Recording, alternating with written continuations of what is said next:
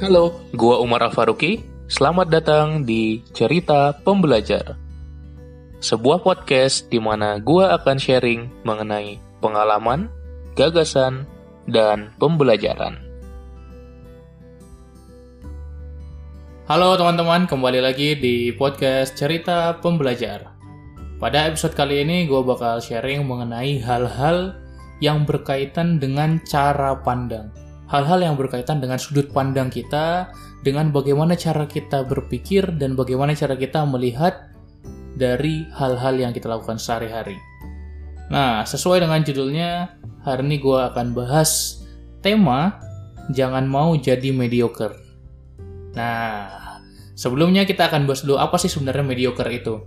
Jadi mediocre itu ya diambil dari kata medium ya atau pertengahan atau sedang-sedang. Ya, jadi mediocre itu adalah sesuatu hal yang biasa saja. Sesuatu hal yang sedang-sedang saja. Tidak istimewa, tidak rendah, tidak tinggi. Banyak sekali orang-orang yang termasuk ke dalam mediocre ini. Jadi kalau misalnya sudah dengar prinsip Pareto 80-20, bisa dianggap 80 populasi dunia hidup di 20%, dan 20%-nya hidup di 80 80% gitu. Misalnya dari kekayaan, dari pemanfaatan sumber daya alam dan seterusnya gitu. Jadi memang e, banyak sekali orang-orang di seluruh dunia yang merupakan bagian dari mediocre gitu ya atau mediocrity. Nah, kenapa sih muncul mediocrity ini? Kalau menurut gue adalah karena ketika awal kita masih kecil dulu masih SD gitu misalnya, kita sering sekali punya mimpi yang besar, kita punya cita-cita, kita punya tujuan besar yang ingin kita capai, yang ingin kita raih. Namun ketika hal tersebut mulai apa ya tertampar realita gitu ya jadi mulai masuk SMA kuliah wah ternyata sulit ya gitu. Ternyata tidak mudah gitu untuk mencapai impian-impian besar tadi. Ternyata tidak gampang untuk mengejar mimpi-mimpi tadi. Hingga akhirnya kita mulai perlahan-lahan menghapus mimpi besar tadi, perlahan-lahan meriset kembali tujuan-tujuan hidup kita. Kita mengambil hal-hal yang lebih mudah, hal-hal yang lebih normal, hal-hal yang lebih visible gitu, hal-hal yang lebih realistis. Itu menjadi mediocre bukan berarti uh, buruk gitu ya, itu sebuah pilihan gitu. Tapi menurut gue itu akan melimit kita, membatasi diri kita dari abundance gitu dari suatu hal yang luar biasa gitu dari kekayaan yang melimpah dari hal-hal yang hebat gitu. Artinya kita hanya akan sampai pada tahap bagus saja baik saja. Jadi cukup good tapi bukan great kurang lebih seperti itu. Jadi eh, kenapa sih orang-orang tidak mau ya mencapai ke di atas mediocre? Jadi yang hebat tadi gitu karena ada yang namanya zona nyaman Mungkin sudah banyak juga yang bahas bahwasanya ketika kita belajar, kita ingin mengubah diri kita, kita perlu membuat diri kita keluar dari zona nyaman, membuat diri kita keluar dari comfort zone kita supaya kita bisa men-challenge diri kita kembali apakah state seperti ini sih yang gue inginin gitu? Atau ada hal lain yang ingin gue cari gitu? Ada hal lain yang hal yang lebih besar gitu yang gue pingin berubah menjadi uh, seperti itu gitu. Memang sulit sekali di mana ketika kita mulai dalam tanda kutip tertampar realita gitu. Ternyata kita butuh uh, pemasukan buat kehidupan sehari-hari gitu. Kita butuh membayar ini itu. Ada hal-hal yang menjadi limit-limit diri kita itu membuat kita akan lebih mudah dan lebih nyaman. Dalam pikiran kita juga merasa lebih aman kalau kita mengambil langkah yang biasa. Mengambil langkah untuk menjadi seorang mediocre gitu. Akan tetapi ada hal yang lebih besar lagi yang ingin kita cari gitu jadi yang kali ini pengen gue bahas adalah bagaimana caranya kita berhenti menjadi seorang mediocre. Bagaimana cara kita bisa stop gitu menghindari mediocrity sehingga kita bisa menjadi yang incredible, seseorang yang memiliki abundance gitu. Jadi uh, itu adalah yang gue coba craft ya, gue coba sajikan nanti akan ada empat fase tertentu gitu ya, ada empat fase yang menurut gue perlu dilewati bagi seseorang untuk berhenti menjadi mediocre gitu. Dan ini tidak mudah gitu dan bukan untuk semua orang dan bukan untuk semua orang sehingga hal ini penting untuk kita coba gitu. Penting kita untuk pikirkan ini cocok nggak sih buat gua gitu. Nah, kita langsung saja mulai ke fase yang pertama. Jadi fase yang pertama adalah menyiapkan mentalitas gitu ya. Kita perlu menyiapkan mental kita untuk tidak menjadi seorang mediocre. Nah, apa-apa saja sih mentalitasnya? Mentalitasnya adalah bagaimana kita bisa bekerja di luar zona nyaman kita sehingga kita memiliki mental untuk berani mencoba. Berani terus mencoba hal baru, bereksperimen, yang artinya kita harus membolehkan diri kita juga untuk berani gagal. Begitu. Jadi kita berani mencoba dan berani gagal sehingga hal itu akan menjadi armor dan perisai dalam diri kita ketika kita gagal gitu ya. Jadi kalau misalnya kita skip di fase ini, menyiapkan mentalitas ini, kita nggak akan bisa uh, bertahan di long run gitu ya. Jadi mungkin kita bisa melakukan fase-fase berikutnya yang bakal gue jelasin, tapi itu mungkin di awal-awal saja gitu. Tapi ketika di akhir-akhir nanti itu akan membuat kita kehabisan bensin kurang lebih begitu. Yang artinya kita juga harus menyiapkan confidence kita gitu. Kenapa? Karena kalau kita tidak percaya bahwasanya diri kita bisa berubah, ketika kita tidak percaya bahwasanya diri kita bisa menjadi lebih baik, ketika tidak percaya diri kita bisa terupgrade, maka itu simply tidak akan terjadi. Gitu. Dan confidence-nya memang harus mental baja gitu. Jadi bukan yang sesederhana satu dua kali mencoba ternyata gagal kembali lagi ke uh, state awalnya gitu. Kembali ke mediocrity-nya gitu sehingga mentalitas yang juga perlu disiapkan adalah mentalitas yang tahan banting. Tahan banting ini bukan hanya karena dampaknya nanti hasilnya tidak bagus setelah kita coba, tapi dari kritikan-kritikan orang. Gitu. Di episode sebelumnya gue sudah pernah bahas tentang fixed mindset dan growth mindset, di mana seorang yang growth mindset itu memiliki apa ya mindset bahwasanya kritik itu adalah feedback yang perlu gitu, yang dibutuhkan gitu. Jadi negatif feedback itu sangat bisa membangun diri kita. Sementara kalau orang yang fixed mindset menganggap kritik itu sebagai yang menjatuhkan gitu, berarti gue kurang cerdas, gue kurang pintar, gue kurang berhasil gitu ya. Jadi e, itu memang kita harus siapkan mindset itu di awal ya di fase pertama ini yaitu menyiapkan mentalitas untuk berhenti dari mediocrity. Kemudian fase yang kedua gitu ya, fase yang kedua adalah belajar gitu ya. Kita harus belajar banyak hal gitu. Memang e, pasti kita semua pernah mendengar antara generalis dengan spesialis gitu di sini sebenarnya lebih cenderungnya ke agak ke generalis karena kita memang harus mengeksplor banyak hal. Memang nanti ketika kita mengeksplor banyak hal, kita pilih satu yang pengen kita tekuni, kita akan jadi spesialis di sana. Jadi gabungan antara keduanya. Tapi yang generalis dulu, kemudian baru yang spesialis. Jadi kita mencoba mengeksplor banyak hal, mempelajari banyak hal, mencoba ini itu, gitu ya, untuk dipelajari terlebih dahulu.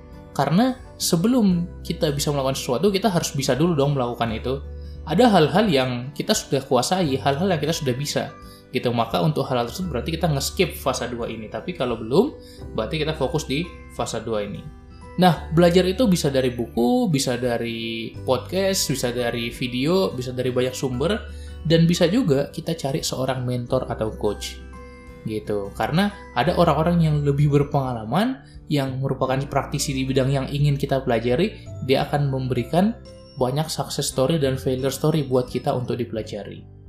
Atau ada orang yang bisa bantu berpikir coach gitu ya. Jadi itu akan sangat membantu kita gitu ya. Dan jangan khawatir juga untuk menginvestasikan hal yang kita miliki, entah itu uang, kalau misalnya ada buku yang bagus kita mau beli buku itu atau course yang bagus kita mau beli course itu gitu. Atau investasi secara waktu. Kita mau belajar kan butuh waktu kan? Nah, apakah kita mau investasi? Jadi kita harus mau invest di sana, entah itu uang, waktu, energi, fokus kita gitu untuk bisa mempelajari hal tersebut. Itu fase kedua gitu ya. Tadi yang pertama menyiapkan mentalitas dan yang kedua adalah belajar, learn. Nah, kemudian yang ketiga adalah planning ya, perencanaan. Nah, perencanaan ini penting bagi kita untuk memikirkan kita mau bikin apa sih? Kita mau melakukan apa sih? Nah, di sini gue ingin bahas satu hal penting yang menurut gue itu sebuah hal yang esensial, yaitu the power of personal projects. Gitu. Jadi coba uh, supaya kita nggak ribut-ribut dulu, misalnya, wah langsung banting setir dari karir ini ke karir yang lain, karena itu kan risikonya tinggi. Gitu. Memang kita harus risk taker, mengambil resiko, gitu. Tapi kita harus tetap mengelola resiko itu.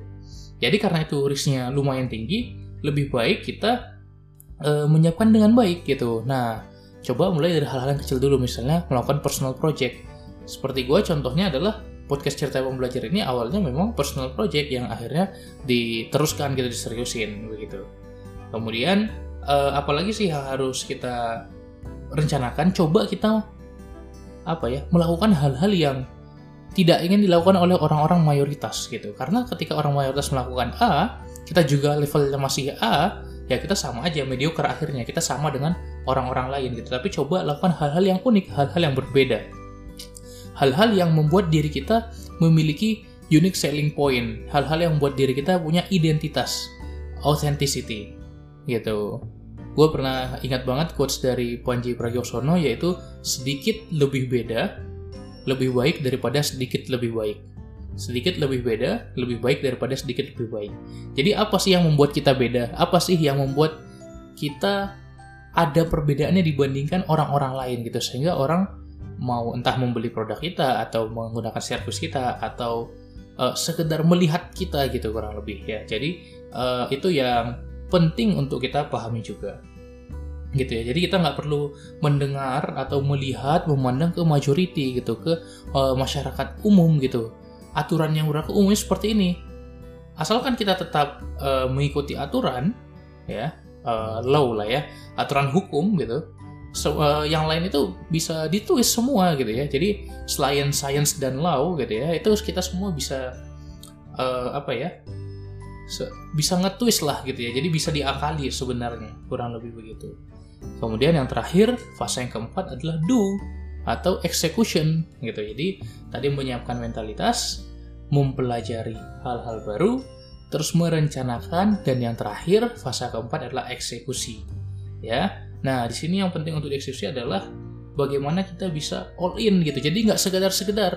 Jadi misalnya kita ingin, wah Sabi nih bikin kayak gini, bikin sosial media gitu kan atau bikin kanal Instagram yang isinya sharing info-info tentang kuliah di luar negeri misal dari lu pingin banget bikin kayak gini tapi tidak tereksekusi atau mencoba satu dua tiga poster saat itu uh, habis itu artinya kita tidak memiliki willpower yang cukup di situ motivasi kita nggak cukup tinggi nah di situ jadi kita bagaimana kita bisa mengerahkan energi energi kita mengerahkan kemampuan kemampuan kita fokus fokus kita pada eksekusi yang kita inginkan begitu jadi uh, kita harus mencoba melakukan itu dan lebih banyak mengisi waktu-waktu kita dengan hal-hal yang produktif alih-alih hal-hal yang konsumtif. Memang tidak bisa di shifting langsung semua, tapi perlahan-lahan gitu. Misalnya satu jam yang konsumtif convert jadi satu jam produktif gitu. Lama-lama jadi tiga jam, lama-lama jadi enam jam, lama-lama jadi sehari full kita produktif. Gitu. Jadi memang coba maksimalkan, tambahkan waktu-waktu produktif kita dan kurangi waktu-waktu konsumtif kita. Dengan empat fase tadi, menyiapkan mentalitas, mempelajari, merencanakan, dan eksekusi, kita akan bisa keluar dari penjara mediocrity ini. Gitu. Kita akan bisa breakthrough, kita akan bisa uh, mengeksplor potensi dalam diri kita yang sebenarnya pasti ada gitu. Tapi kita mau mengeksplor itu atau enggak? Kita mau unleash itu atau enggak? Atau kita mau biarkan dia terdiam begitu saja di dalam diri kita? Apakah uh, dia tinggal menunggu apa ya fruitionnya gitu? Dia tinggal menunggu apakah kita mau panen atau enggak gitu? Apakah kita mau kembangkan atau enggak? Apakah kita mau jaga atau enggak potensi itu? Dan terus tingkatkan supaya itu bisa menjadi hal yang kita inginkan. Apakah itu sebuah karya? Apakah itu sebuah bisnis yang kita inginkan? Apakah itu sebuah karir yang sudah lama kita idam-idamkan? Atau apa? Nah silahkan uh, bisa dipikirkan masing-masing dan lo bisa mikirin wah gue pingin ini dari lama nih gue pingin uh, berhenti nih dari pekerjaan ini pingin ngepersu pekerjaan yang gue inginkan gitu. Nah tapi selama ini kita hanya ingin-ingin saja dan tidak action gitu tidak merencanakan tidak mempelajari tidak menyiapkan apa yang harus disiapkan. Sehingga gue harap dari episode ini bisa membangkit lagi semangat kita untuk bisa kita semua jangan menjadi uh, sekedar mediocrity gitu. Jadi bukan sedang-sedang aja gitu. Ya, kalau berkecukupan ya gitu. Sejahtera cukup sejahtera dan seterusnya. Tapi tidak ada hal yang hebatnya gitu, umum sama dengan orang lain. Kurang lebih begitu itu mediocrity. Jadi semoga dari episode ini bisa memberikan insight bagaimana cara kita berhenti dari mediocrity tadi, bagaimana cara kita bisa upgrade diri kita, bagaimana cara bisa kita bisa unleash potensi yang kita miliki hingga kita uh, bisa perform lebih baik gitu. Kita bisa menjadi uh, seorang yang benar-benar kita inginkan. Gitu. Silakan buat lu bisa share ke teman-teman, kerabat atau keluarga yang merasa sedang berada tahap mediocrity, ingin berubah, ingin change, tapi ada kesulitan silahkan share supaya manfaatnya bisa dirasakan lebih banyak orang lagi. Sekian saja untuk episode kali ini. Terima kasih banyak yang sudah dengerin. Ditunggu lagi di episode-episode berikutnya. Salam pembelajar.